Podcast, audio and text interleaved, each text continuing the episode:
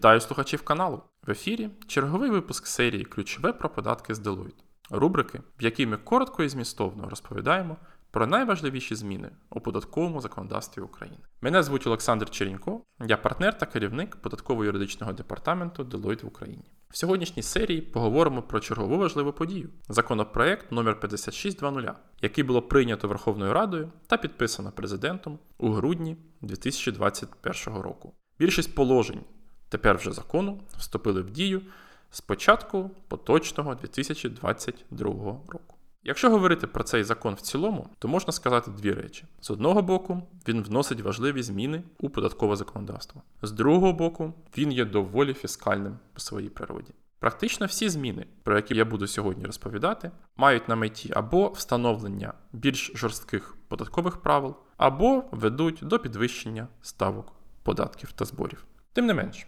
маємо те, що маємо, так що переходимо до деталей безпосередньо нового закону. Почнемо з податку на прибуток. Тут маємо два важливих нововведення. Перше, про яке, мабуть, говорять найбільш за все, це обмеження на використання податкових збитків. Отже, встановлюється обмеження для врахування податкових збитків для великих платників податку у розмірі п'ятдесят відсотків від суми збитків минулого року, починаючи з дві тисячі двадцять третього року. При цьому, якщо сума від'ємного значення об'єкту оподаткування минулих років становить не більше десять відсотків позитивного значення об'єкту оподаткування звітного року, то маємо право врахувати збитки в повному обсязі. Ще раз наголошу, що це застосовується обмеження для великих платників податків. Перше застосування за результатами дві тисячі двадцять другого року для дві тисячі двадцять третього. Тобто в поточному році обмежень ще немає.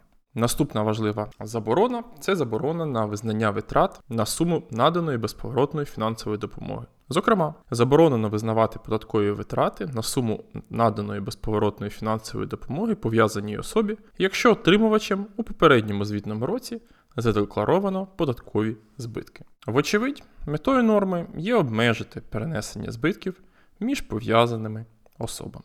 Рухаємося далі і переходимо до податку на доходи фізичних осіб. Перша зміна. Визначено оподаткування іноземних доходів фізичної особи від утворення без статусу юридичної особи. Про що йдеться? До списку певних видів іноземних доходів, до яких застосовуються спеціальні правила оподаткування, додано доходи, отримані від утворення без статусу юридичної особи. Наприклад, партнерство, траст, фонд, створеного на підставі правочину або зареєстрованого відповідно до законодавства іноземної держави. Доходи, отримані від такого утворення у зв'язку з розподілом прибутку або його частини, включаються до загального річного оподаткованого доходу платника податку за зниженою ставкою дев'ять відсотків. Що ж, констатуємо, що цією нормою на кінець врегульовано питання, яке потребувало врегулювання вже деякий час. Другу зміну, яку хочу згадати, є наступна. Вона стосується правил оподаткування доходу, отриманого від продажу нерухомого майна. Зокрема, дохід, отриманий платником податку від продажу протягом року третього та наступних об'єктів нерухомості, крім операцій з відчуження житлової нерухомості банками в порядку звернення стягнення за договорами іпотеки, підлягає оподаткуванню за ставкою вісімнадцять відсотків. При цьому сума оподаткованого доходу може бути зменшена на суму документально підтверджених витрат на придбання такого об'єкта нерухомості. При цьому дохід, отриманий платником податку від продажу протягом року третього та наступних об'єктів нерухомості у вигляді отриманих у спадщину об'єктів, підлягає оподаткуванню за зниженою ставкою п'ять відсотків. Рухаємось далі і переходимо до податку на додану вартість, де маємо цілу низку важливих змін.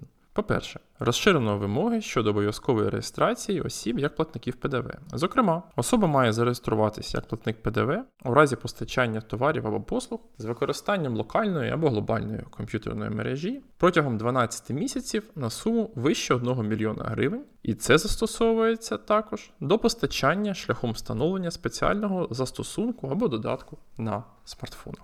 Наступна зміна стосується оподаткування ПДВ щодо постачання програмного забезпечення. Зокрема, виключено норму, згідно з якою постачання програмного забезпечення визначалось по місцю, в якому отримувач послуг зареєстрований як суб'єкт господарювання. Відповідно, оподаткування такого постачання тепер підлягає загальним правилам. Тобто, якщо постачаємо програмне забезпечення нерезиденту, маємо нараховувати ПДВ за ставкою двадцять відсотків.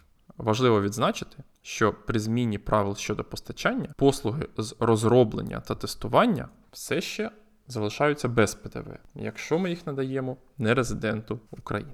При цьому важливо відзначити, що до першого січня дві тисячі двадцять третього року діє норма щодо звільнення від оподаткування Пе Де Ве, операцій з постачання програмної продукції, а також операцій з програмною продукцією, плати за які не вважаються роялті. Зокрема, це зазначено у перехідних положеннях. Далі змінено оподаткування Пе Де Ве тютюнових виробів і змінено доволі концептуально. Зокрема, запроваджено нову концепцію оподаткування Пе Де Ве тютюнових виробів, для яких встановлені максимальні роздрібні ціни, або Ем Ер Це. Передбачається, що відповідальними за сплату Пе Де Ве з тютюнових виробів, тютюну та промислових замінників тютюну, рідин, що використовуються в електронних сигаретах, для яких встановлені Ем Ер Це, будуть виробники таких виробів, пов'язані з ними особи-резиденти та імпортери виробів. Базою оподаткування є Ем Ер Це. А от при подальшій реалізації, після імпорту або виробництва, такі товари звільнятимуться від оподаткування Пе Де Ве, крім реалізації на пов'язаних юридичних осіб-резидентів. Останньою важливою зміною з Пе Де Ве є суттєве скорочення строку віднесення суми Пе Де Ве до складу податкового кредиту. Зокрема, скорочується період, протягом якого платник податків має право віднести суми Пе Де Ве до складу податкового кредиту. Раніше було тисяча дев'яносто п'ять днів, тобто три роки, стало триста шістдесят п'ять днів. Тобто один рік. Далі ряд змін з інших податків. По-перше, екологічний податок. Маємо пропорційне збільшення ставок, починаючи з першого січня дві тисячі двадцять другого року. Рентна плата за видобування корисних копалин. Також збільшено ставки. Зокрема, ця група діє до першого січня року наступного за роком набрання чинності Закону України щодо стимулювання розвитку агропромислового комплексу України з урахуванням спільної сільськогосподарської політики Європейського Союзу у розрізі надання державної допомоги і розвитку сільських територій.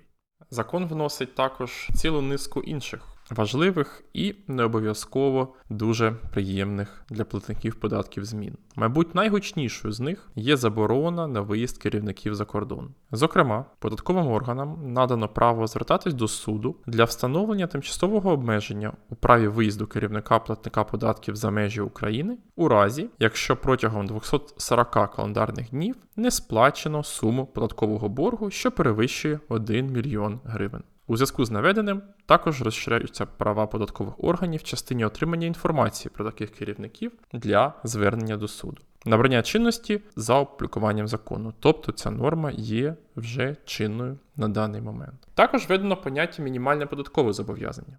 Дане поняття буде застосовуватись до фізичних осіб, фізичних осіб-підприємців та юридичних осіб, які є власниками, орендарями чи користувачами на інших умовах земельних ділянок сільгосппризначення. За допомогою формули буде розраховуватись та сума мінімальних зобов'язань, яка має надійти, і в разі, якщо вона є більшою, то з'явиться необхідність доплатити зазначену різницю між фактичною і розрахованою сумами.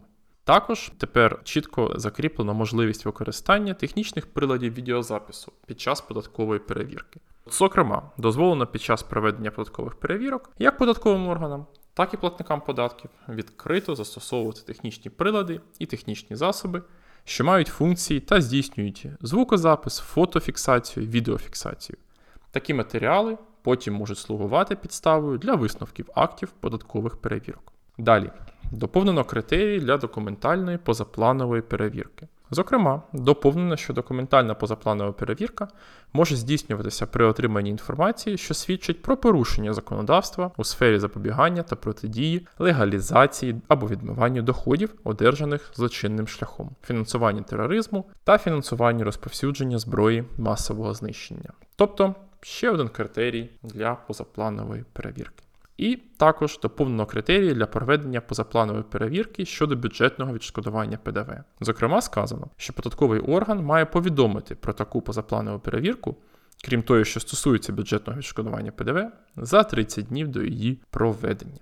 Також введено норми щодо автоматичного обміну інформацією. Зокрема, до перехідних положень додано пункт про здійснення автоматичного обміну інформацією про фінансові рахунки в рамках багатосторонньої угоди компетентних органів про автоматичний обмін інформацією про такі фінансові рахунки. Це набирає чинності з дати набрання чинності положення цієї угоди для України щонайменше з однією наземною юрисдикцією, чого наразі ми не маємо, але таке набрання чинності може очікуватися у майбутньому, зокрема, можливо, навіть у цьому році.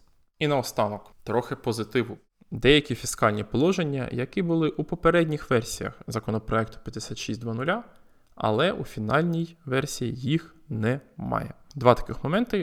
По-перше, в остаточній редакції закону відсутні норми щодо податкової застави для неузгоджених сум грошових зобов'язань. Нагадаю, попередня редакція передбачала, що якщо у платника податків є донарахування після податкової перевірки і платник податку хоче оскаржити це в суді, то, незважаючи на оскарження в суді, податкові органи мали право ввести податкову заставу на суму такого зобов'язання.